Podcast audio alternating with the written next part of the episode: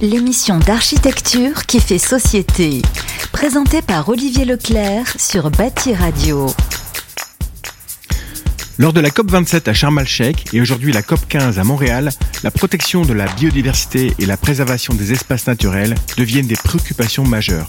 En effet, selon l'indice Planète Vivante du WWF, 69% des animaux ont disparu entre 1970 et 2018. Selon le GIEC, 75% de la planète a été abîmée par les activités humaines de manière significative. La récente loi climat et résilience propose la ZAN, zéro artificialisation nette des sols. L'architecture désormais ne peut plus faire l'impasse sur le respect de la biodiversité. Les architectes proposent même des bâtiments qui puissent accueillir le vivant ou de choisir des matériaux qui régénèrent l'environnement. Pour en parler, Pascal Dalix, architecte de l'agence Charty Dalix, Victor Lavis, directeur du pôle biodiversité de ARP Astrans. Bonjour et bienvenue dans Prisme. Alors au sommaire de cette émission, nous invitons également Martin Paco, cofondateur de la revue Topophile. Nous écouterons ensuite l'édito de l'architecte David Trottin, une interview de Gilles Lecuir de l'Agence régionale de la biodiversité de l'Île-de-France, Institut Paris Région. Nous irons à Rony-sous-Bois pour visiter le centre de loisirs Jacques Chirac avec euh, l'architecte Charlotte Picard. Et enfin, l'agenda culturel de Dominique Boré, présidente d'honneur de la Maison de l'Architecture. Pascal Dalix, vous, avez, vous êtes architecte, vous avez fondé avec Frédéric Chartier l'agence Chartier Dalix en 2008 euh, à Paris et qui compte aujourd'hui près de 80 personnes. En 14 ans, vous avez livré plus d'une vingtaine de bâtiments, dont l'école des sciences et de la biodiversité à Boulogne-Billancourt en 2015, qui marque un tournant euh, dans le travail de l'agence. Euh, c'est par ce projet que démarrent vos réflexions sur l'intégration du vivant dans l'architecture. Vos premières expérimentations sont rassemblées dans un ouvrage intitulé Accueillir le vivant, l'architecture comme écosystème, publié en 2019 aux éditions Park Books. Bonjour Pascal Dalix. Bonjour. Je crois que vous avez d'ailleurs vous accueilli une doctorante sur le sujet euh, de la paroi vivante. Absolument. Euh, une oui, oui, nous accueillons une doctorante euh, depuis presque trois ans qui va bientôt soutenir sa thèse euh, et qui travaille avec nous sur euh, ce qu'on a appelé les parois biodiversitaires. D'accord, on aura le temps d'en parler un peu dans, dans, cette émission. Victor Lavis, vous êtes directeur du pôle biodiversité de ARP Astrans, un cabinet de conseil en immobilier. Vous êtes expert en biodiversité urbaine et vous agissez auprès des acteurs de l'immobilier avec votre équipe de plus de 17 spécialistes du sujet. Vous représentez ARP Astrans au sein du CBI, donc le Conseil international biodiversité et immobilier, et vous êtes membre du comité technique restreint. Vous intervenez également au sein de l'initiative BIG, euh, Biodiversity Impulsion Group. C'est euh, quelque chose dont on entend beaucoup parler en ce moment. Et dans les travaux menant à l'émergence d'un futur cadre commun de référence pour accompagner la future réglementation post-RE 2020 sous, sous, le pilotage du plan bâtiment durable qui intégrera la biodiversité. Bonjour. Bonjour. Alors pour commencer, j'aimerais laisser la parole à Gilles Lecuir, euh, qui nous a fait le plaisir de répondre à mes questions. Euh, Gilles Lecuir est chargé d'études à l'Agence régionale de la biodiversité en Ile-de-France. On écoute.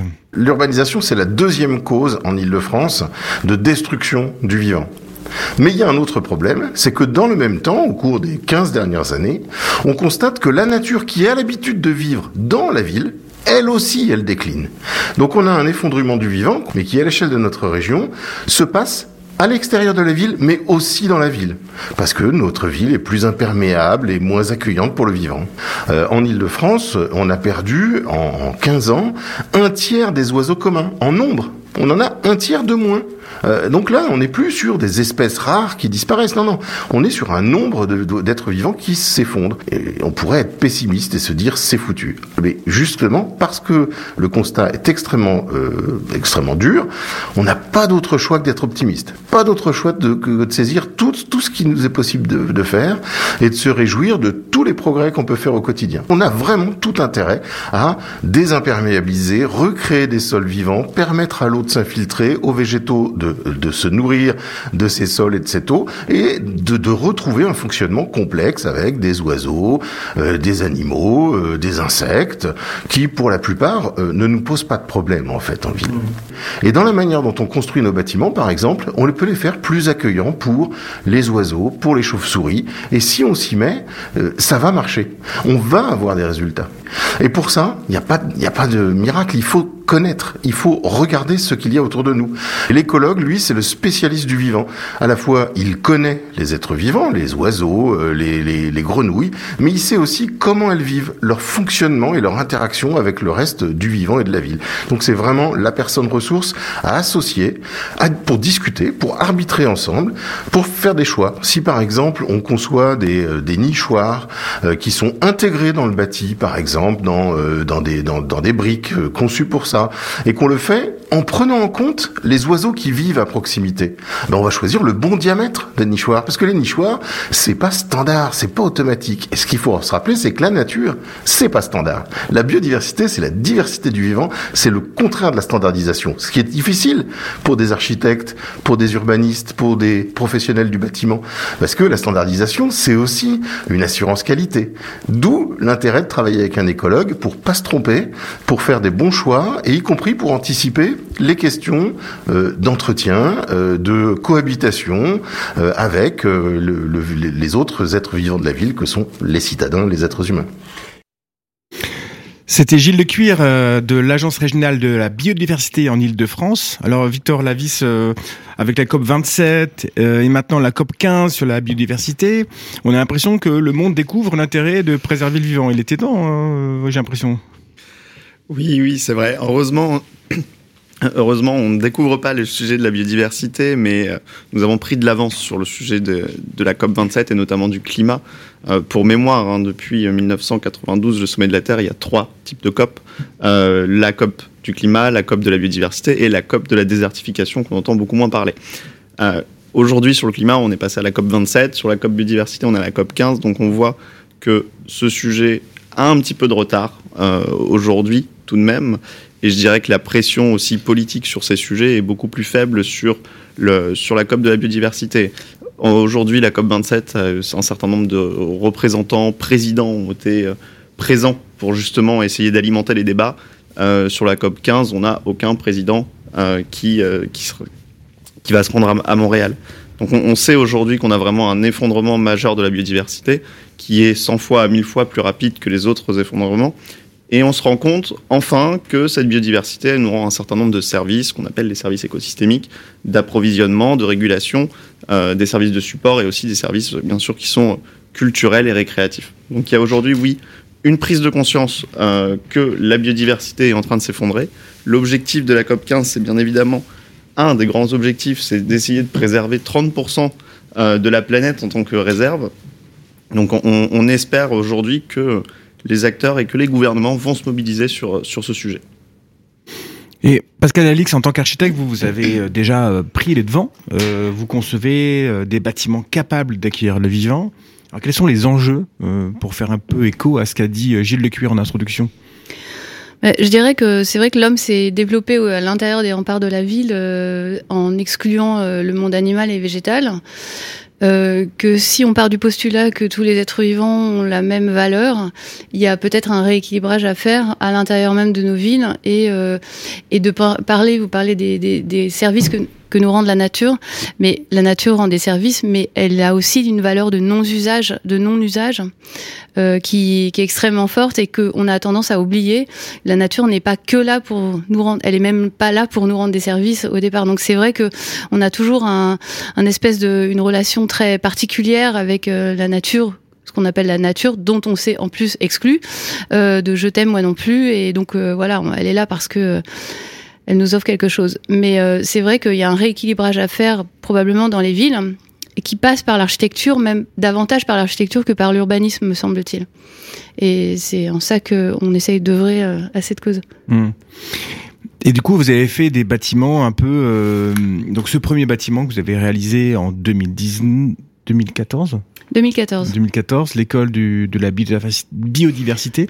L'école des sciences et de la biodiversité. Voilà, c'est quelque chose qui est arrivé comment dans votre processus euh, professionnel? Alors d'abord, je dirais que c'est une commande, c'est-à-dire que la mairie de Boulogne, la SEM Val de Seine, qui est à l'origine euh, de tout le projet urbain euh, des anciennes unes, sur, enfin qui prennent place sur les anciennes terrains, les anciens terrains de Renault, euh, a une commande de créer une école qui va accueillir la biodiversité, sans savoir très très bien comment ça va ça va pouvoir se faire, avec une densité, c'est vrai, de, de ces macrolots hein, assez forte et une densité qui va générer très peu d'espace, en tout cas sur le A4 Est, très peu d'espace vert au sol et donc le groupe scolaire va devoir porter cette euh, nature, cette euh, nature qui va devenir une avec la volonté de devenir la biodiversité, euh, à la fois sur le toit et à la fois en périphérie du bâtiment. Donc nous, ce qu'on va faire, on va s'emparer littéralement de cette demande, hein, en ne réservant pas juste le toit, une petite, un petit espace de nature, mais en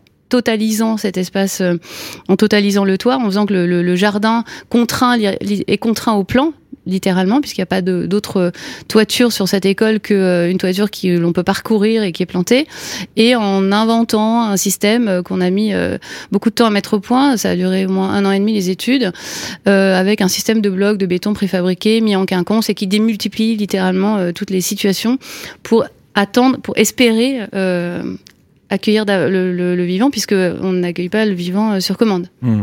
Et le programme de cette euh, école, c'est une école euh, classique, hein, élémentaire, maternelle, je crois? Oui, c'est même un gros programme de 20 classes, hein, élémentaire et maternelle, plus un gymnase homologué type C, donc compétition régionale, sur lequel se trouve le, la forêt. Donc on a effectivement une contrainte bah, de RP classique, et puis et puis il faut savoir aussi que le toit, on en a fait un ERP. Donc il est accessible directement depuis l'espace public, euh, pas par euh, tout le monde, mais par, euh, il permet à des associations d'ornithologues, de recherche, etc., de venir, de pouvoir venir profiter du toit, observer ce qui s'y passe en termes de biodiversité. Alors Victor Lavis, en tant que spécialiste de la biodiversité, vous êtes souvent en amont des projets, un peu comme disait Gilles Lecuir en introduction, vous, vous accompagnez les acteurs du bâtiment. Quelle est votre place un peu dans ces équipes? Qu'est-ce que vous apportez comme conseil?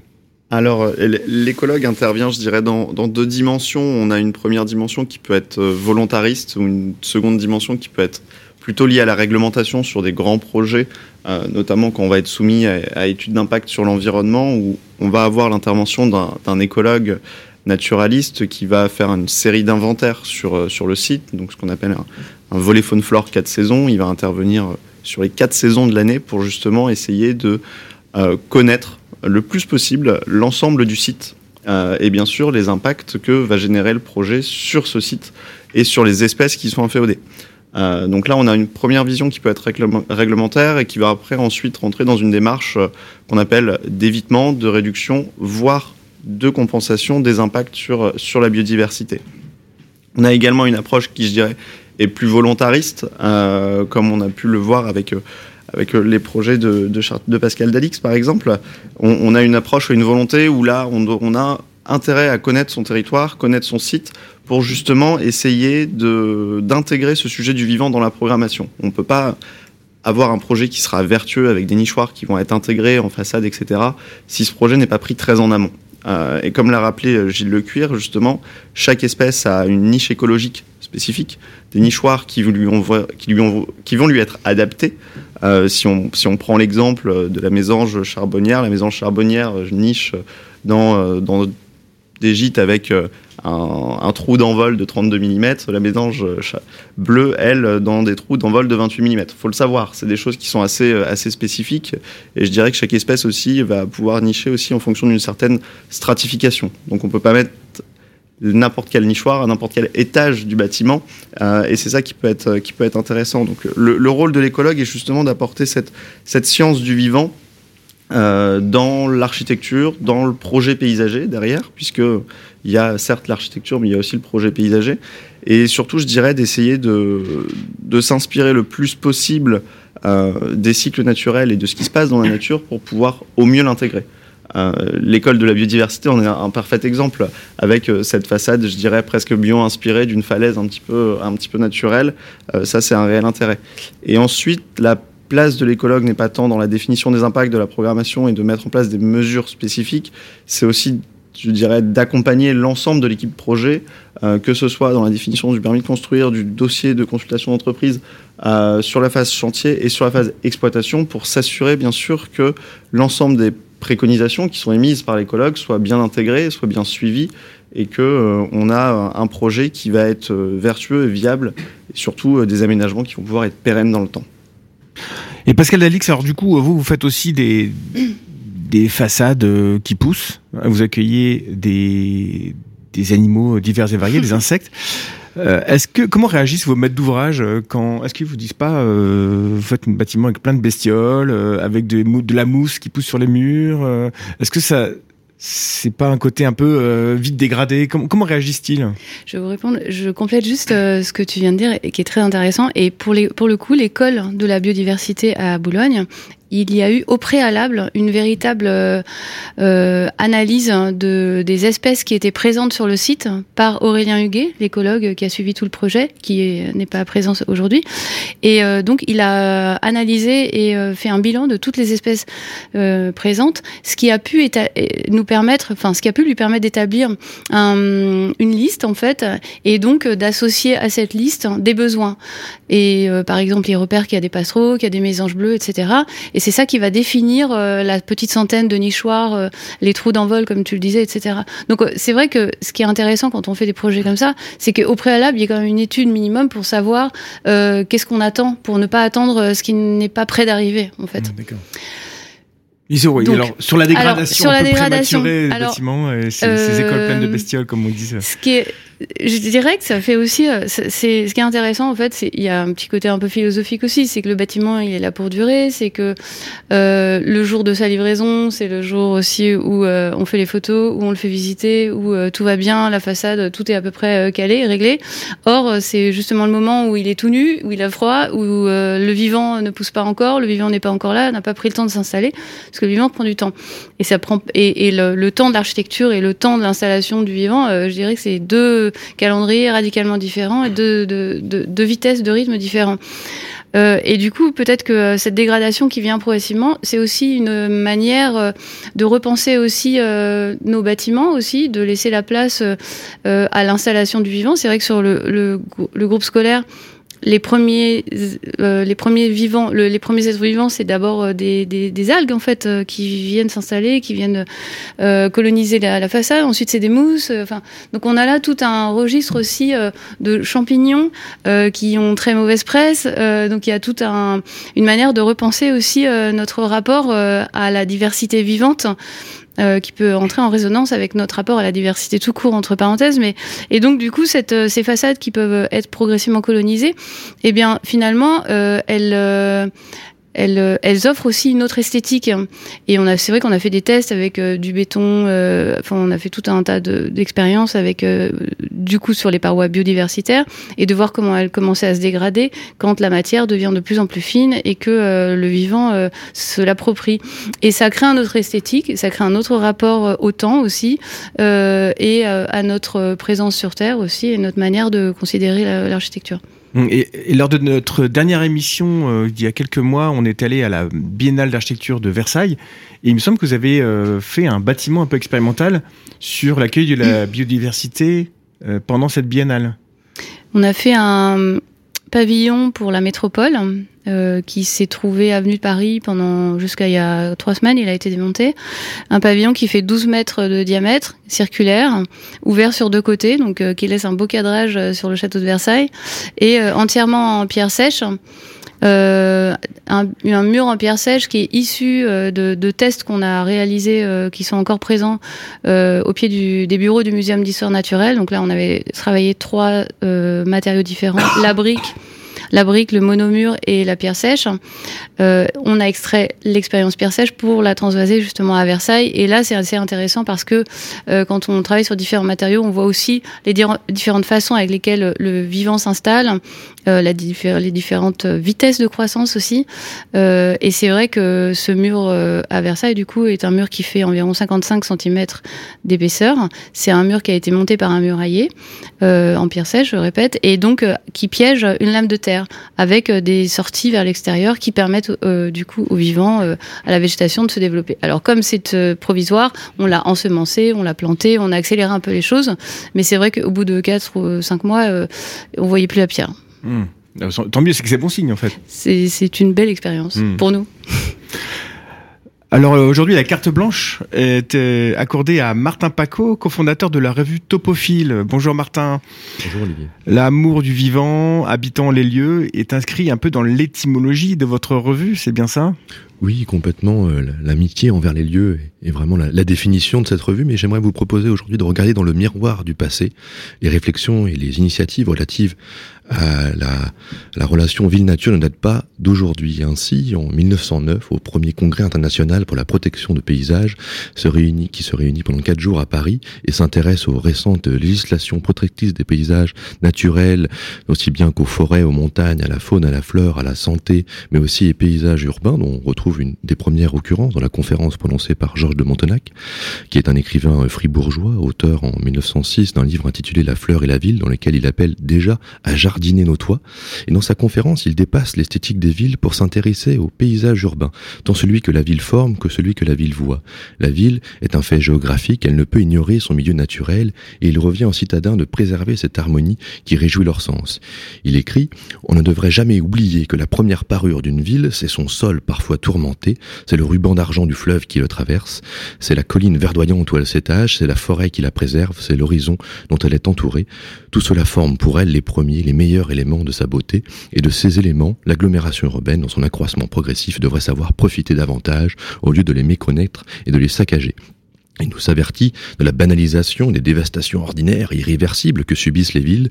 Il nous alerte de la banlieue totale qui envahit les paysages. Il nous propose finalement d'introduire dans l'esprit des lois une servitude de beauté et formule 14 vœux contre l'enlaidissement du paysage urbain, parmi lesquels la conservation des éléments naturels face à la croissance urbaine, la préservation des forêts communales dans le voisinage des villes, la prise en compte du sol, du climat, des cultures, ressources et matériaux locaux, mais aussi l'augmentation des espaces libres. C'est ainsi qu'on appelait à l'époque les, les espaces verts mais aussi en, 1913, le au, cours du premier congrès international des villes qui se tient à Gand en Belgique, la première personne qui prend la parole, qui ouvre ce colloque sur les villes, c'est un botaniste, le conservateur des monuments naturels de la Prusse, Hugo Convence. Il y prononce une conférence absolument admirable, dont la pertinence et la résonance est encore aujourd'hui tout simplement remarquable. Non, je n'exagère pas. Il y a un peu plus d'un siècle, Hugo Convence pointe la nécessité pour les villes de conserver des forêts communales, de planter des parcs urbains, de sauver les monuments naturels. Il cite des nombreuses villes allemandes, mais aussi anglaises, qui ont constitué et préservé des villes urbaines, des, forêts urbaines, pardon, de plusieurs milliers d'hectares. Il nous alerte qu'à mesure que nos villes grandissent, que le commerce et l'industrie s'étendent et que la culture agricole et forestière gagne en intensité, que la nature spontanée se perd de plus en plus. Or, la création des constructeurs et du jardinier peuvent presque toujours être restaurées, tandis que la nature originelle, une fois détruite, est perdue à jamais.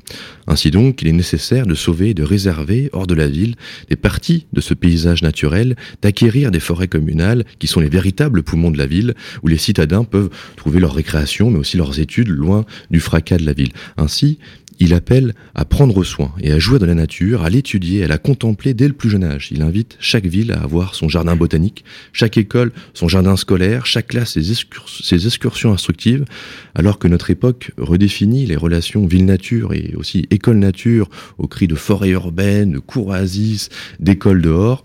Euh, je vous invite à relire Hugo Convence et euh, Georges de Montenac. Ce sont d'ailleurs deux articles que vous pouvez retrouver sur topophile.net. Merci Martin Paco, très belle chronique. Et c'est quelle année ces, ces deux auteurs? 1909 euh, pour le premier, 1913 pour le second. Vous voyez comme quoi, hein, c'est euh, assez précurseur. Euh, Victor Lavis, comment vous réagissez vous à ces propos? Est-ce que vous avez aussi un passé un peu de... Vous étiez intéressé au paysage avant, vous vous considérez d'ailleurs comme biophile? Oui, tout à fait. on...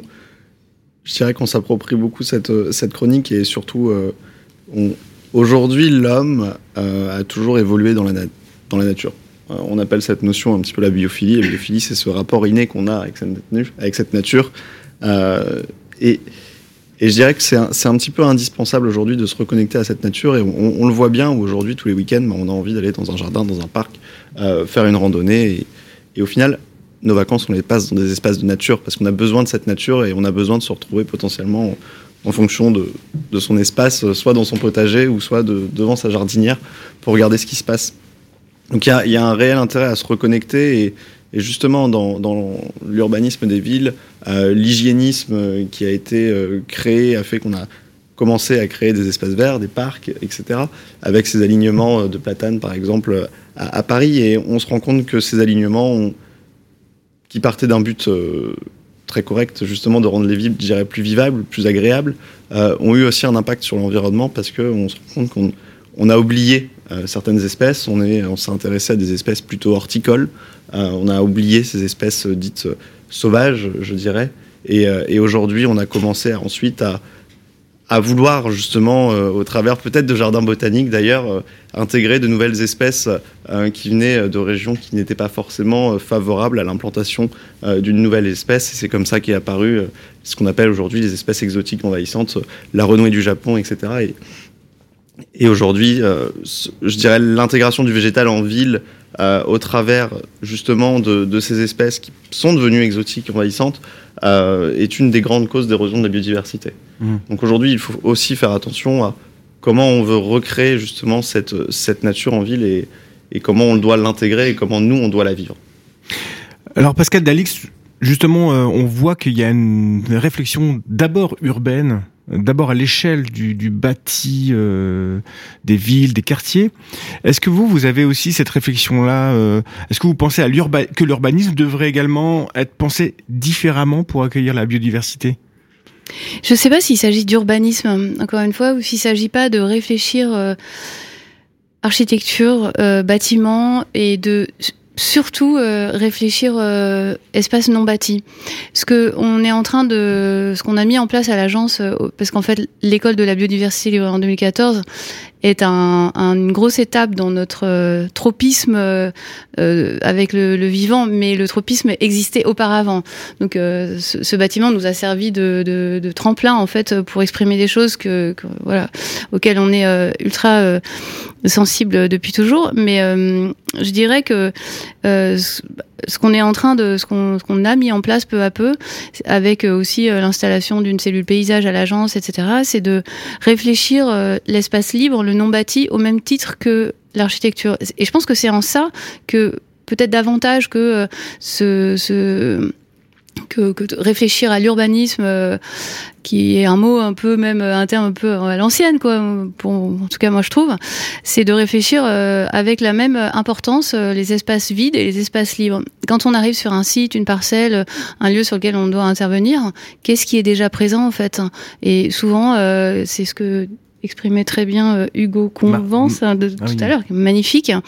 Euh, c'est que euh, on peut très facilement euh, claquer euh, l'architecture, la réhabiliter, la faire disparaître et apparaître, mais on a beaucoup plus de difficultés à faire apparaître un arbre qui a 200, 300, 400 ans. Donc, euh, il me semble qu'il y a d'abord une prise en compte de ce qui est vivant, de ce qui était là avant la programmation d'un site pour commencer à intervenir. Et là, on peut commencer à parler de trame, de, de continuité écologique, de continuité paysagère à l'intérieur d'une ville, dans un îlot, dans un quartier. Moi, je, je, souvent, j'ai l'impression qu'il y a trois échelles auxquelles on aime bien réfléchir. C'est justement cette échelle un peu euh, euh, L ou XL, enfin elle, euh, de la, de, de, du quartier, de la ville et de euh, comment, on reconnecte des jardins que l'on conçoit. Il y a l'échelle de l'îlot en fait, hein, où quand on construit voilà des logements, euh, une école, un lycée, un collège ou des ou, des bureaux, bah, c'est quoi le paysage qui est attenant, qui vient taper contre la façade? Et une troisième échelle qui est celle de plus de nos expérimentations, mais on n'est pas les seuls à expérimenter à, à ce niveau-là.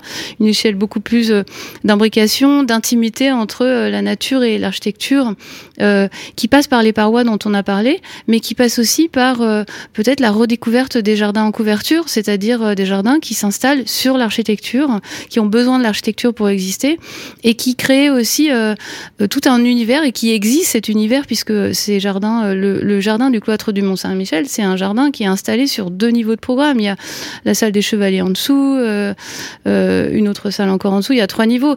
à la Renaissance, il y a eu beaucoup de jardins aussi qui se sont développés sous ces modèles-là avec euh, avec euh, du bâti en dessous. Donc il y a là aussi une, autre stratification à la fois euh, verticale, mais aussi dans l'imbrication que l'architecture peut permettre pour accueillir du paysage. Victor Lavis, vous, vous êtes, je rappelle, vous êtes, euh, vous accompagnez les les les, les maîtres d'ouvrage euh, vers plus de biodiversité dans la dans l'architecture, dans leurs bâtiments. Si tout le monde faisait un peu comme Pascal Delix, est-ce que vous pensez que euh, on arriverait à atteindre les performances que demande la COP 15 en ce moment? Est-ce que vous pensez qu'on pourrait résoudre une partie du problème de cette destruction de la biodiversité? Résoudre entièrement le problème de l'érosion de la biodiversité ou de cet effondrement de la biodiversité serait potentiellement un petit peu complexe. Euh, pour rappel, il y a quand même cinq grandes causes d'érosion de, la biodiversité. Euh, on, a quand même un, enjeu aujourd'hui. La première cause d'érosion de la biodiversité est le changement d'usage des sols. Euh, c'est lié certes, à, on va dire, à l'urbanisation, à l'étalement des, villes et autres, mais on a aussi, je dirais, le changement d'usage des sols qui va correspondre aussi tout simplement à l'agriculture. Euh, et l'agriculture aujourd'hui est, quand même destructrice entre guillemets de, biodiversité. Donc l'urbanisation peut contribuer à un développement. Les villes euh, ne seront pour autant jamais génératrices de biodiversité. Elles doivent être transparentes écologiquement. Elles peuvent être un, support justement pour que les espèces puissent continuer à se développer, à s'épanouir et à ne pas s'éteindre. Mais aujourd'hui, on, ne peut pas s'arrêter uniquement à l'architecture euh, ou à la ville pour préserver la biodiversité. Hmm. Moi, je vous propose d'écouter l'édito de David Trottin. Bonjour David. Euh, alors aujourd'hui, vous êtes un peu plongé dans Into the Wild. Oui, ça faisait longtemps que j'avais pas parlé de cinéma dans une de mes chroniques. Euh, vous vous souvenez-vous de ce film de Sean Penn de 2007, Into the Wild, où un jeune futur vieux con décide, avant qu'il soit trop tard, de faire le pas de côté qui lui permettra de remettre en cause son funeste avenir.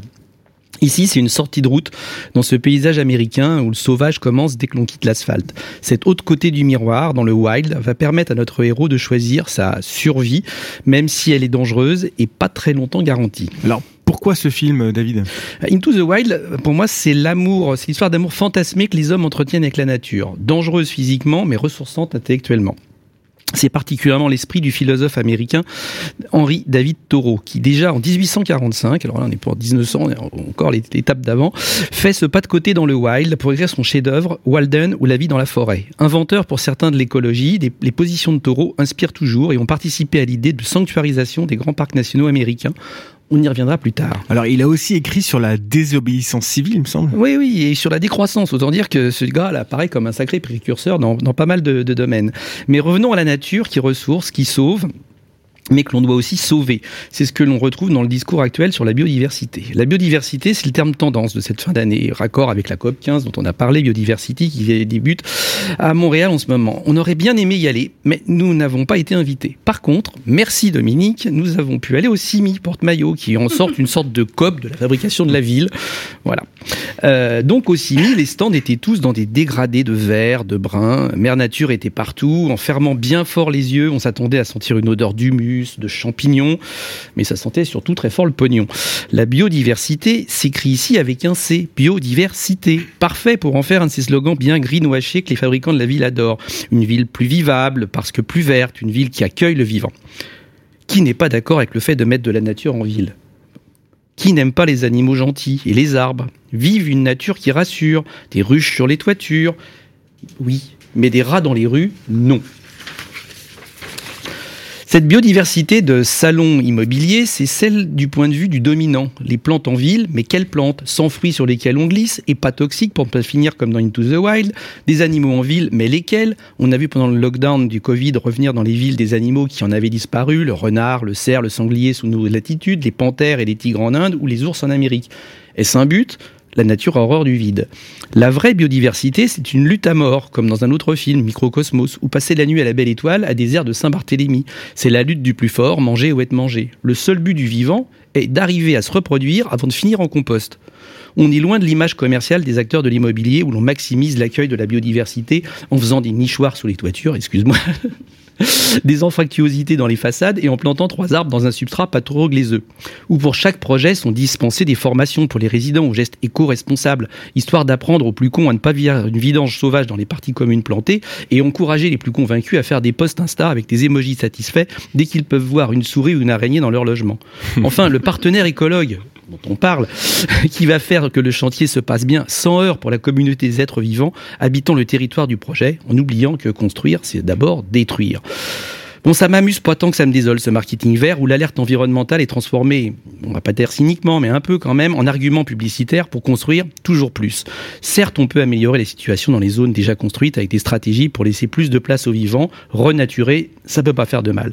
Mais le mieux, c'est de ne pas consommer des espaces naturels pour étendre les activités humaines, aussi contestable qu'un stade climatisé au Qatar. Mais on est en finale Voilà, oui, quand même, on est en finale. Euh, la biodiversité en ville, c'est un oxymore où la ville passe, la nature trépasse. Bon, pour revenir, revenons à la COP 15, qui doit permettre de conclure un nouveau cadre mondial visant à arrêter et à inverser la perte de biodiversité d'ici à 2030, avant de vivre en harmonie avec la nature en 2050 on espère. Comme un retour à notre cher David Henri, enfin Henri David Thoreau, on revient sur l'idée des parcs naturels. Ici, air protégé qui exclut activités humaines. La COP 15 propose de sanctuariser 30% des terres et des mers. Bon courage, bravo. Mais c'est en creux accepter que les autres territoires soient sacrifiés à la croissance, à l'exemple de l'Afrique, où déjà les compagnies minières financent les parcs naturels pour mieux pouvoir saccager leurs concessions. Sacré prédateur humain. Comme a dit Darwin, Struggle for Life. Merci David Trottin pour cette euh, excellente chronique. Alors Pascal Dalix, comme vient de le dire euh, David Trottin, l'architecture c'est d'abord détruire. Euh, qu'est-ce que ça vous inspire ça? Est-ce qu'il faut arrêter de construire pour préserver la diversité, la biodiversité? Alors, peut-être bien, même très certainement. il faudrait peut-être surtout comme on l'a fait pour euh, euh, pour les pour les enfin ce dont on parlait tout à l'heure sur euh, une analyse au préalable, il faudrait surtout peut-être s'assurer des des véritables besoins que l'on a en fait. Aujourd'hui, on construit 360 000 logements par jour par par an en France et la population ne croit que de 165 000 personnes. Donc peut-être qu'on construit trop trop vite, trop mal, euh, et qu'il y a pourtant 11 ou 10, 11 ou 12 en fonction des régions, pour cent des logements qui sont vides. Euh, Est-ce qu'il n'y a pas là un transfert euh, d'usage à, à, faire et retrouver aussi, euh, ben, redynamiser des, des, lieux qui sont un peu euh, en, en, pardon, en, en, décroissance, enfin en tout cas qui, qui ne trouvent plus euh, d'attrait ni économique, ni, ni humain, etc. Donc voilà, il y a peut-être quelque chose à faire effectivement sur cette course à la construction. Enfin, c'est même certain. Victor Lavis, vous, vous, vous accompagnez des professionnels immobiliers au CIMI, vous y étiez, vous avez euh, quasiment euh, tous vos clients qui sont là-bas, j'allais dire. Euh, comment vous évitez ces solutions un peu tarte à la crème, comme ça vient d'être décrit?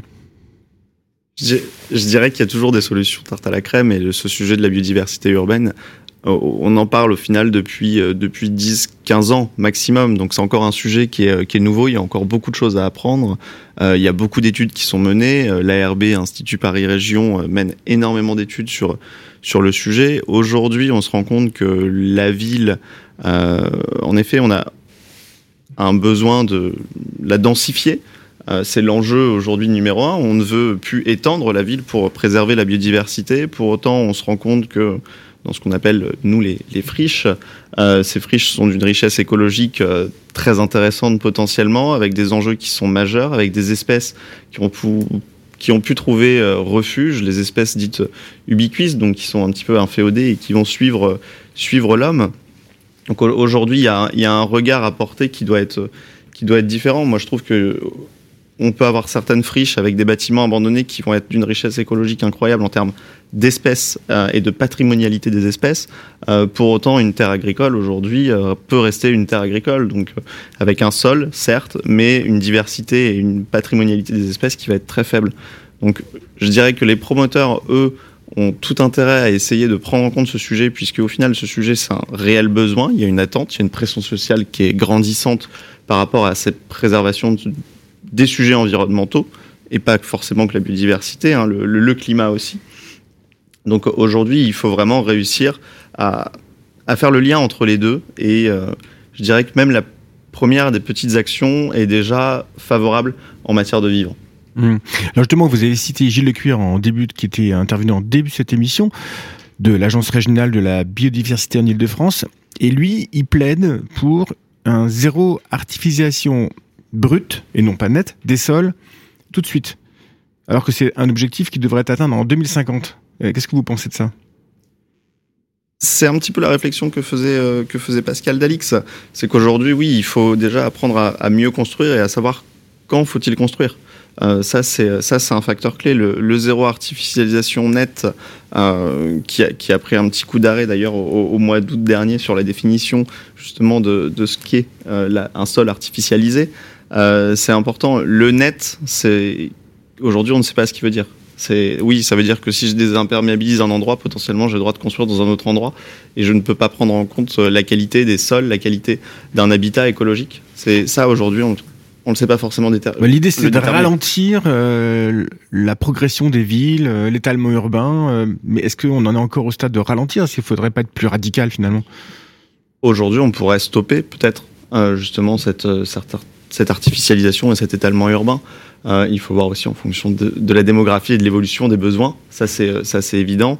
Euh, aujourd'hui, je dirais que dans, l'architecture et dans la programmation de nos, projets, il faut réussir à créer euh, peut-être cet urbanisme qui va répondre à plus d'attentes. aussi accepter de densifier les villes. On peut prendre Paris. Acceptons de monter, de recréer des étages. Acceptons de justement recréer des jardins sur les toits, etc. Aujourd'hui, je pense que ce facteur-là doit aussi venir des politiques publiques euh, de passer à autre, euh, à autre chose et dépasser les PLU euh, qui aujourd'hui sont parfois freinantes, je pense, dans cette préservation de la biodiversité et dans mmh. cet étalement urbain. Alors, du coup, je m'adresse à l'architecte. Si on ne construit plus, est-ce que c'est pas un peu un problème pour accueillir aussi le vivant qui sont les habitants il y a de plus en plus de, gens qui cherchent un logement, une crise du logement. Si on arrête de construire, on va un peu aggraver cette crise.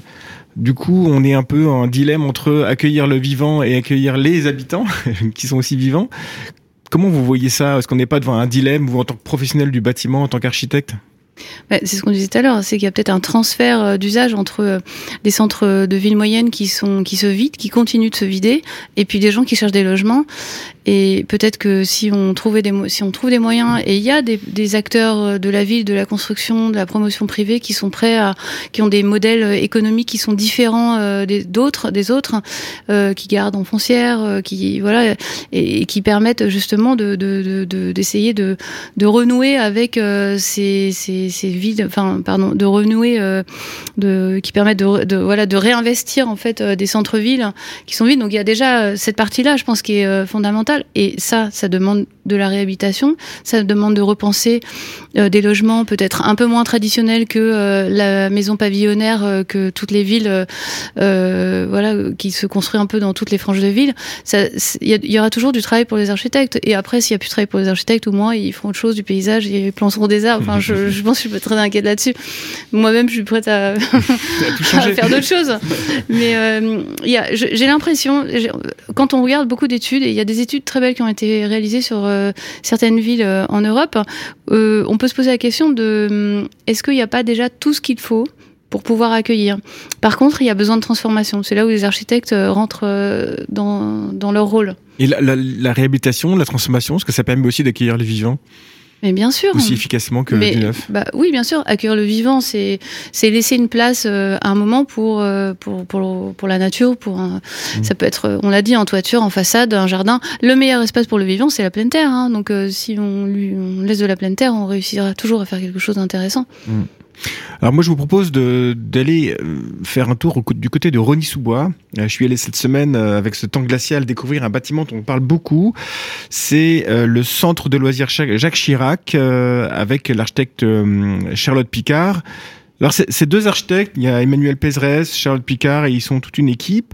Ils dirigent euh, l'innovation territoriale de la ville. Ce sont des architectes fonctionnaires, donc ils se donnent les moyens et le temps pour pousser jusqu'au bout leur euh, expérimentation. Donc j'ai réalisé ce petit documentaire radiophonique guidé par euh, donc Charlotte Picard pour comprendre un peu ce qu'ils nomment eux l'architecture régénérative. Alors à vrai dire, les objectifs sont toujours les mêmes pour tous nos projets. Euh, on a une constante, c'est d'arriver à construire sans détruire notre environnement, notre bien commun, qui est la planète. Après, les objectifs plus précisément sur le centre de loisirs Jacques Chirac, c'est d'utiliser la paille euh, structurellement. Donc là, on arrive à allier à la fois la structure et l'isolation très performante du bâtiment avec le même matériau. La paille, on va la choisir la plus locale possible. Euh, on va aussi choisir de la paille bio pour ne pas favoriser des filières conventionnelles qui utiliseraient des pesticides, des engrais. Euh, voilà, mais on cherche au plus court et on va chercher des agriculteurs qui travaillent en bio, voire en agroforesterie, enfin qui vont mettre en place des systèmes de culture qui vont être, euh, à notre sens, bénéfiques pour la biodiversité. La biodiversité est pas seulement encouragée sur le bâtiment, autour du bâtiment, euh, mais le premier impact sur la biodiversité va être dans le choix des matériaux, dans le choix des techniques, dans le choix de l'approvisionnement. On va essayer d'aller vers une filière bois plutôt en sylviculture douce, euh, parce qu'on estime que la biodiversité est plus maintenue et encouragée dans certaines pratiques que, que dans d'autres. Donc le choix de la biodiversité va se faire le plus en amont possible. On réfléchit pas forcément à la biodiversité, mais euh, notre environnement globalement. Et plus cette biodiversité se dégrade, et plus notre environnement global se dégrade, et moins on a de, résilience dans notre façon de, vivre et de construire. Une attention en fait non seulement aux vivants et aussi aux personnes qui travaillent ce vivant et aux vivants que ce soit végétal ou même la faune. Enfin pour nous tout est lié donc on est obligé de faire attention globalement à, à notre planète. Donc c'est vrai qu'au niveau de la prescription, on exprime nos, nos, souhaits. Pour le bois, on va être assez précis parce que la structure va être décrite avec des sections qui sont vraiment définies en feuillus. Donc déjà, ça élimine une bonne partie de bois qui pourrait venir de plus loin. On fait aussi du sourcing, à la fois pour trouver les, personnes qui font pousser la paille, qui font pousser les arbres. On fait du sourcing au niveau des entreprises et on essaye comme ça d'avoir tout cet écosystème euh, cohérent en allant discuter avec les uns et les autres et en encourageant voilà cette cette réflexion sur qu'est-ce que c'est que construire, construire ça détruit et comment on peut faire pour détruire un petit peu moins. Et après, on le voit dans les résultats des appels d'offres, les entreprises à la fois qui ont été sensibles au discours, à la démarche et qui ont envie de se lancer dans l'aventure, généralement répondent les choix qu'on va faire euh, doivent permettre de régénérer l'environnement parce qu'on estime que la façon qu'ils ont choisi de faire pousser leurs matériaux régénère l'environnement, régénère la biodiversité. L'architecture régénérative. Nous venons d'écouter justement euh, Charlotte Picard, euh, qui est donc architecte à la ville de Rony-sous-Bois. Et euh, Victor Lavis, vous voyez, le, elle dit le premier impact sur la biodiversité, ce sont les choix des matériaux. Est-ce que c'est aussi une autre manière de non pas forcément accueillir le vivant sur l'architecture, mais de respecter le vivant qui sont dans nos campagnes sur les sources de production de matériaux biosourcés. Oui, tout à fait. C'est même les, même les matériaux qui sont importants de, de regarder. Je, je dirais qu'aujourd'hui, le sujet de la biodiversité urbaine est traité sur le in situ, donc ce qui se passe sur le site et comment le site est connecté euh, justement aux espèces. Mais euh, par contre, par analogie à l'énergie grise, si on regarder ce qui se passe sur la biodiversité grise et en remontant justement toute cette filière, on se rend compte que bien évidemment les matériaux qu'on utilise ont un impact sur la biodiversité. Euh, J'ai parlé de changement d'usage des sols qui est la première cause d'érosion de la biodiversité actuellement. Il y a aussi le changement climatique, il y a aussi la pollution, il y a aussi la surexploitation des ressources. Euh, et, euh, et, ça aujourd'hui, en fait, quand on reprend les matériaux, on se rend compte justement que bah, certains matériaux qu'on utilise aujourd'hui sont largement contributeurs euh, de pollution, de changement d'usage des sols et même potentiellement de, de la surexploitation de certaines ressources. Donc aujourd'hui, il y a un réel intérêt à s'intéresser peut-être à des matériaux biosourcés. L'approvisionnement par rapport à eux sont essentiels également, de voir dans quel cas euh, ces matériaux sont utilisés, dans quelles filières sont-ils euh, réalisés, est-ce que ces filières aujourd'hui ont un impact ou non sur l'environnement? Après, de mon sens, euh, je ne suis pas architecte, mais je me dis que ça peut toujours être compliqué d'imaginer euh, une architecture qui sera forcément euh, biosourcée. Alors, l'architecte, Pascal Dalix? Bah, euh, Si, biosourcé qui vient du... Si, si, qui est sourcé euh, biologiquement. euh, si, je pense que si. Après, la question des matériaux, elle est, euh, elle est infinie et tout le monde a son, un peu son avis. Et il y a des gros clivages. Euh, on critique beaucoup certains matériaux très, très, très carbonés comme euh, le béton. Peut-être que ce matériau-là, on l'a trop utilisé, il n'est pas assez cher euh, encore aujourd'hui. Euh, qu'on l'utilise même pour du mobilier. Enfin, voilà. Donc, alors que c'est vraiment un matériau qui je trouve, dont le prix économique n'est pas ajusté avec le coût carbone. Et peut-être qu'il faudrait ajuster le coût euh, euh, des matériaux euh, voilà, au poids carbone qu'il qui génère euh, quand ils se dégradent. Vous êtes bien la première qui n'est pas qui se plaigne que les matériaux soient pas assez chers. Hein. Ouais, c'est bizarre. Hein. euh, je parlais surtout du béton en fait. Oui, du béton. Le béton, bah, le béton, le parpaing, ouais. ça c'est.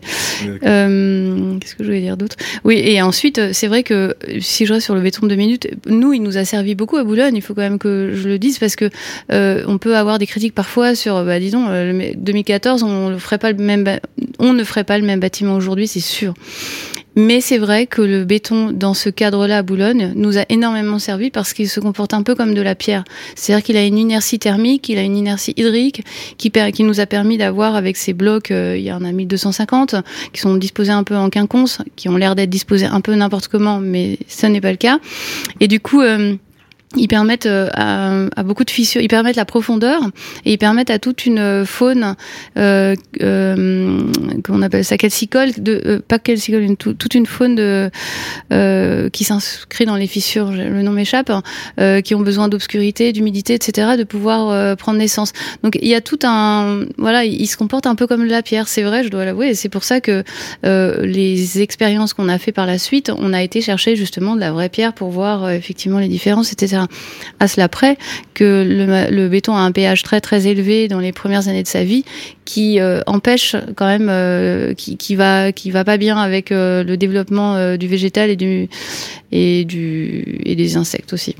Donc plus il se dégrade, on parlait tout à l'heure de dégradation, plus il vieillit, plus il perd son pH élevé et plus la colonisation est possible. Mmh, C'est ce okay. qui fait que souvent sur des vieux bâtiments, on voit plus de végétal. C'est pas uniquement que l'homme l'a abandonné, c'est aussi que sa texture, enfin que son pH a été réduit et du coup il permet davantage l'installation du vivant.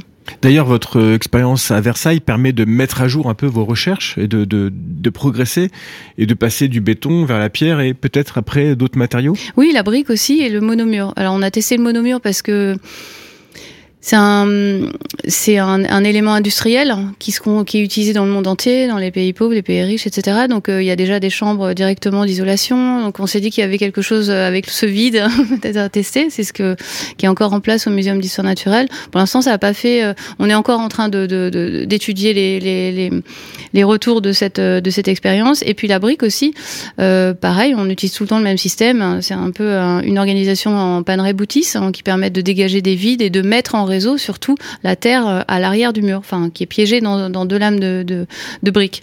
Donc ça c'est intéressant aussi. La brique, elle, est, elle, fonctionne pas mal. Euh, elle est plus carbonée que la pierre parce qu'elle passe dans des fours très haute température, etc. Donc on est dans un autre, euh, voilà, c'est comme les matériaux quoi. Il faut mettre le bon matériau au bon endroit et la bonne jauge au bon endroit.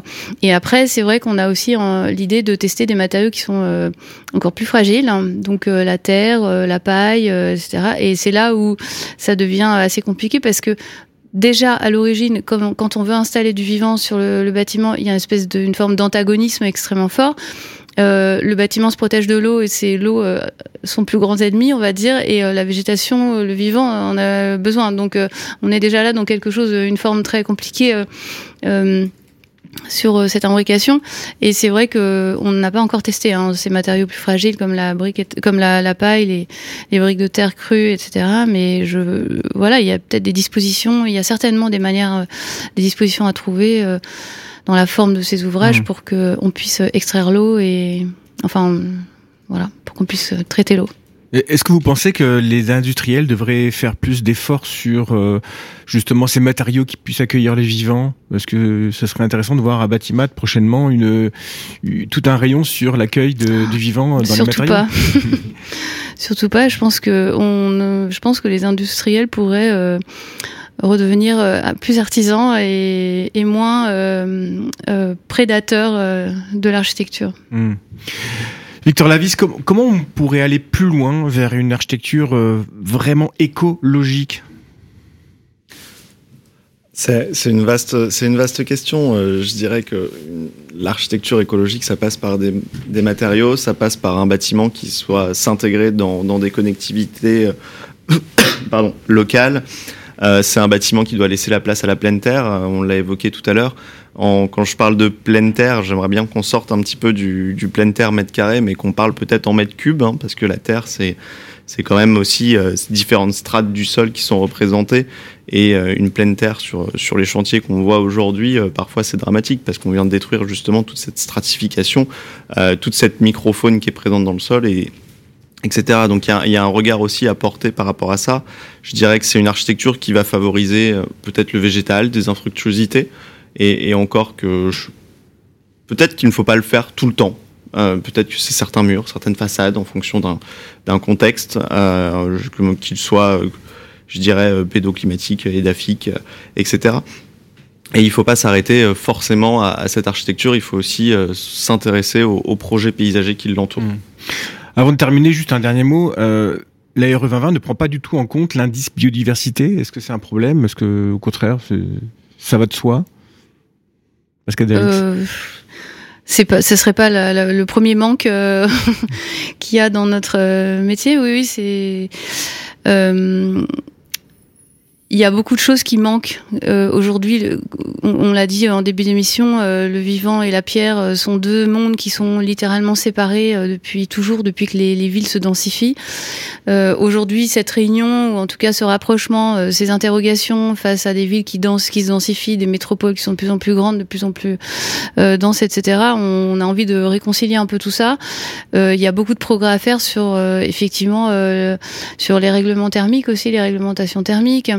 Euh, c'est vrai quand on met un mètre de terre sur un toit aujourd'hui, c'est pas considéré comme de, de l'isolant, alors que euh, on, mmh. sent, on perçoit bien la nécessité de le faire. Euh, si je reviens sur l'école de Boulogne, on a, on a pour la, légis la, législation justement, on a mis, on a installé une grosse cuve de rétention des eaux pluviales dans la cour de récréation, mais en 10 ans, en 8 ans, elle n'a jamais reçu une goutte d'eau. Évidemment, il y a un mètre de terre sur le toit. Mmh. Euh, il y a, il y a, il y a, il y a 2500 mètres carrés de, de végétation, un, un îlot boisé, une fructicée, une prairie de friche. Enfin, il y a, tout ce qu'il faut pour pomper. Donc, euh, et tout ça n'est pas comptabilisé aujourd'hui. On continue à faire des cubes dans les écoles. Donc, euh, peut-être que là, il y a vraiment tout un balayage euh, un peu plus fin qui permettrait surtout euh, de, bah, de réduire les, demandes, de réduire les ressources euh, nécessaires, etc., pour plus profiter de ce qu'on installe et de pas doubler euh, les, exigences. Mmh. Merci beaucoup. Alors c'est l'heure de l'agenda qu'on attend tous euh, de la part de Dominique Boré sur l'actualité culturelle euh, et architecturale euh, de ce mois-ci. Bonjour Dominique. Bonjour Olivier. Donc ça y est, on y est aux vacances de Noël. Il fait froid, la nature sommeille, les grandes promenades sont limitées. Donc pour occuper les enfants pendant ces longues heures d'après-midi qui s'annoncent, je vous conseille des activités écolo pour créer et s'amuser avec la nature grâce à l'autrice Nathalie Boisseau. On y découvre dans cet ouvrage, par exemple, comment faire de la peinture à base de betteraves et de choux rouges, des dominos en galets, des fleurs de papier recyclées, de la colle de farine ou des pains d'argile. Au programme donc, découpage, collage, dessin, modelage, tissage, initiation au land art et aux vertus du recyclage. Une façon très amusante de démontrer que faire vaut mieux qu'acheter, tout en sensibilisant les plus jeunes au respect de l'environnement. C'est donc l'ouvrage Activité écolo pour les enfants de Nathalie Boisseau et c'est aux éditions alternatives.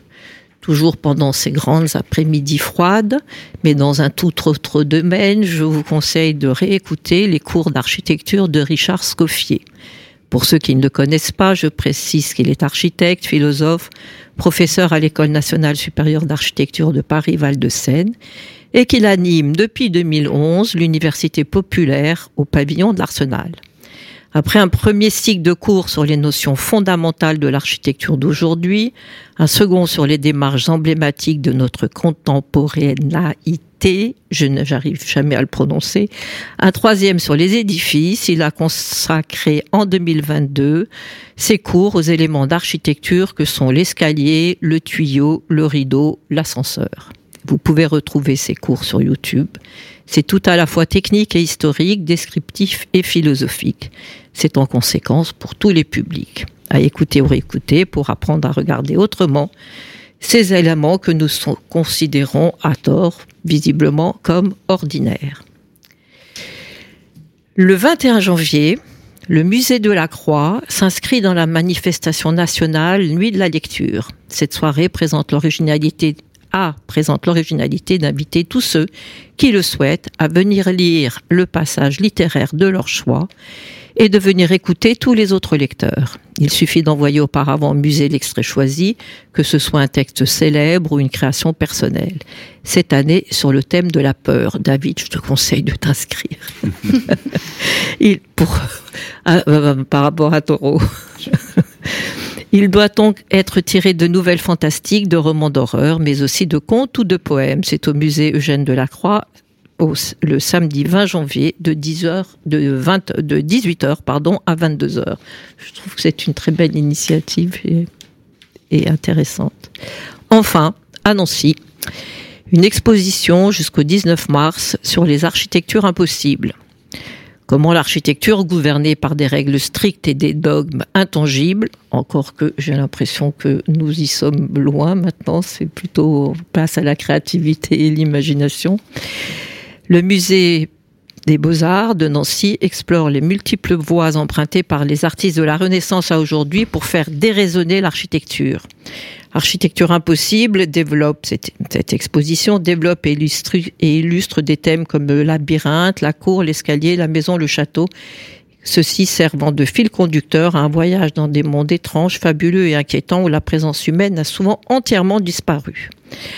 Cette exposition réunit plus de 150 œuvres de toute nature issues d'institutions nationales, internationales et de collections particulières. Tous ces artistes placent l'architecture au centre de leur démarche créative et de leur univers visuel. C'est au Musée des Beaux-Arts à Nancy jusqu'au 19 mars. Merci Dominique Boré, président de la maison de d'honneur de la maison de l'architecture d'Île-de-France. Voilà, c'est la fin de cette émission. Je remercie Pascal Dalix de l'agence Chartier Dalix et Victor Lavis, ARP, ARP Astrans. Euh, nous suivrons un peu toutes vos avancées et vos travaux avec beaucoup d'attention.